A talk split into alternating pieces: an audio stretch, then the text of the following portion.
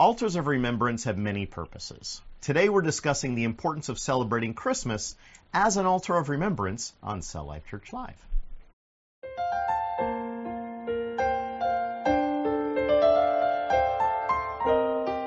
Welcome to Cell Life Church Live. Thank you for joining us as we share an inspirational message that is relevant to life today.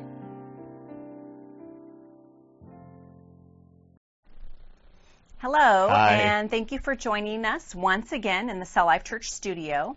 It's Christmas time. Christmas decorations are going up all over. We ourselves have decorated the inside of our mm-hmm. home and have been listening to Christmas music. Yeah. Before we get into today's message, we have a couple of announcements to share with you. Yeah. So please continue to pray for our pastors and missionaries and the people they minister to around the world. The COVID 19 pandemic is making it very difficult for some of our pastors to earn enough money to feed their families. Please consider setting up a monthly donation to sponsor one of our pastors, missionaries, or evangelists. This is very easy to do and can be done securely on our webpage at www.celllifechurch.org. Please also subscribe to our YouTube channel and like our Facebook pages. And don't forget to give these videos a thumbs up or right. like and share them with others also. This helps to continue to spread the good news of Jesus Christ all around the world. Yeah, it does. Uh, Did you know that there are pastors and cell site leaders around the world that use these videos or the notes from them to lead their groups? Our reach gets farther and mm-hmm. farther each time someone shares one of our videos. So please share this and the others with your family and friends. Yeah, please do. So, we're sharing a series of messages centered around celebrating Christmas. We want everyone to understand the importance and purpose of celebrating this holiday and how it fits into the Christian's life. We're separating the world celebration, which has been commercialized, from the celebration the church has each year. The world is very good at adopting things from the church and then changing them enough to remove what was special about them. This happens most with holidays. Now we need to look no further than the commercialization of Christmas and Easter to see this. The church celebrates Christmas for entirely different reasons than the world. The world is trying to capitalize on what God has given the church. Today we are talking about Christmas as an altar of remembrance. Yes, there is a real purpose for altars of remembrance. Mm-hmm. These can be statues or plaques, monuments, and other things that last a long time. Mm-hmm. These can also be holidays. Yes. And their purpose is to remind people of something that happened in history or remind us of a person who did something. Mm-hmm.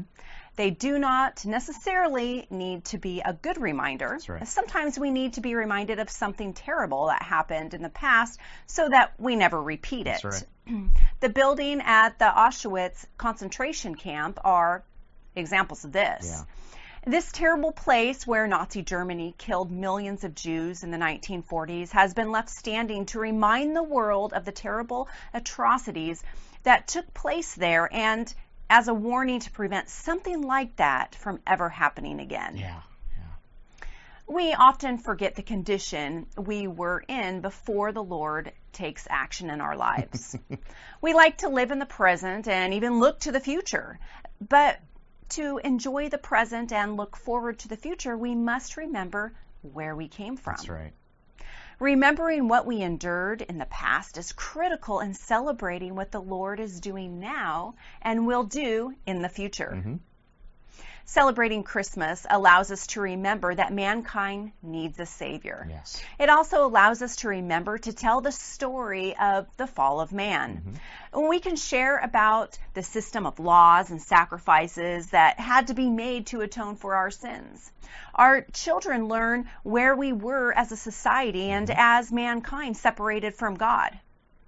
Christmas allows us to remember our need for a Savior, starting with the original sin and everyday sins. That's right. So right. Let's read Joshua chapter 4, hmm. verses 1 through 7.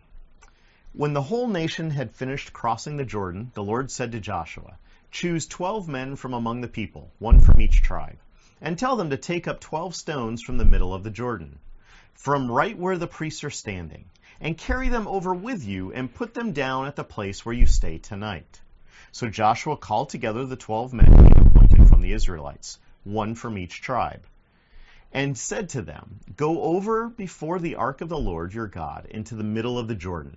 Each of you is to take up a stone on his shoulder, according to the number of the tribes of the Israelites, to serve as a sign among you. In the future, when your children ask you, What do these stones mean? Tell them that the flow of the Jordan was cut off before the ark of the covenant of the Lord. And when it crossed the Jordan, the waters of the Jordan were cut off. These stones are to be a memorial to the people of Israel forever. Mm, amen. Boy, talk about a memorial. Mm, yeah. The Lord knew that Israel could easily forget what he had done for them by stopping up the Jordan River and allowing them to cross over it on dry land. He knew they would need a constant reminder of his protection and provision. God instructed Israel to build altars of remembrance many times throughout the Old Testament. They all served a chief purpose, and it is found in verse 6. They are to serve as a sign among us so our children will ask, What does this mean? And we can tell the story celebrating Christmas allows us to remember what the Lord has done in providing a Savior to atone for our sins once and for all. The moment Adam and Eve invited sin into the world through their disobedience to God, the Lord put a plan into place to save mankind. He knew it would be a process. He also knew he couldn't just wave his hand and dismiss their sin. Mm-hmm. There had to be some payment. The ultimate payment, though, needed to wait. Mankind had to learn. Mankind had to understand their place and their need for God in their lives. The birth of our Savior, Jesus Christ, God's own Son, and the beginning of the implementation of God's plan of salvation is what we celebrate on Christmas. Mm-hmm. God provided the final and ultimate sacrifice for our sin. He provided a deliverer for mankind so that we would not be separated from Him for eternity. Mm-hmm. This sacrifice came as a baby birthed in a stable, as helpless and vulnerable as anyone could be. This is what we celebrate when we celebrate Christmas. Yes. When we have altars of remembrance, whether they be holidays, statues, plaques, or monuments, it allows us to tell the story. Mm-hmm. In our living room, we have a large picture frame with five pictures from one of our trips to Kenya. The caption reads, Pray for Kenya. Mm. There is a picture of children carrying water, a group meeting in a pole building without any walls, and a prayer hut, smiling children, and a dear sister singing and leading us in worship. Mm-hmm. These all serve to remind us of the ministry in Kenya, mm-hmm. but also allows us to share the story of the church in Kenya. Yeah. We can share about the need for clean water. We can share the need for food and shelter for the children. It prompts us to share the beautiful stories of faith and worship with our friends and ministry partners in Kenya. Yeah. Everyone who comes to our home and sees those pictures gets to hear our stories, mm-hmm. and this prompts them to pray for Kenya and to help provide for the children of Kenya. Yeah. This would be more difficult if we did not have that picture frame on the wall with those pictures. Mm-hmm. The Christmas holiday is the same thing. Yes, it is. It is an opportunity to tell the story of the miraculous birth of Jesus. That is what we are celebrating. Mm-hmm. We can tell of God's provision to save us from our own sins. God's story of redemption can be told as part of the Christmas story. This then gives us hope. Yeah, it sure does. And hope is a powerful thing, and we cannot survive without it. Mm-hmm. Remembering where we once were, how God was there with us, and then how He delivered us or provided for us brings us hope as we face the next challenge. Yeah. And Lord knows there's lots of challenges coming.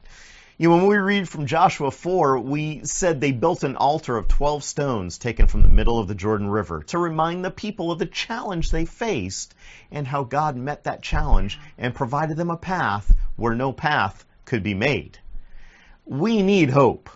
The year 2020 has been very difficult, yet God is still on the throne. Yes. Jesus is still seated at the right hand of God, interceding for all who have made him their Lord and Savior. Mm-hmm. The Holy Spirit is still working in and through God's people around the world. Mm-hmm. Even the concept of Santa Claus comes from the Middle Ages bishop, St. Nicholas, who provided treats and necessities to children in secret. Nicholas wanted to bring hope to children, and this was how he did it. This was how he ministered to them. This is also an example of how the world will take something the church or someone in the church does in the name of God and then changes it and commercializes it. Right. This is why it is all the more important to tell the real and full Christmas story. Mm-hmm. Christmas is not about giving gifts, though there is nothing wrong with hmm. that when they are given as a commemoration of the wise men from the East, bringing gifts to the newly born Jesus, kind of like Nicholas. Christmas is not about time off at the end of the year, though there's nothing wrong with taking time away from work and school and coming together as families and communities to relax and celebrate and focus on God. Celebrating Christmas and telling the story of the virgin birth opens up the opportunity for a conversation about the need for hope and when we need it most. Mm-hmm. God has already provided it. Christmas is also a free pass, so to speak, to share the gospel of Jesus Christ with people. They expect it. As we celebrate Christmas this year, let's remember where mankind was and what God did for us to bring us back to Him. Let us tell the story of God's redemption of mankind by giving us His own Son to be born of a virgin in a stable 2,000 years ago. This Son would then go on to teach us and then give up His life for us so that our sins could be atoned for once and for all. Amen. Amen. Thank you so much for joining Yeah. us today. Be sure to share this teaching with your family and friends Mhm. and give it a thumbs up Yep. or like so more can see it. Be sure to share the Christmas story with someone this week. Mm-hmm. That's right. Please consider sponsoring a pastor, missionary, or evangelist financially. This helps them to be able to feed their families and minister to their villages, community, and cities. You can donate securely online at celllifechurch.org. If you have comments or questions about this or any of our other teachings, mm-hmm. don't hesitate to contact us. All the ways to do that are in the closing of the video in just a moment. Yes. Until next time, be encouraged in Jesus' name. Bye-bye.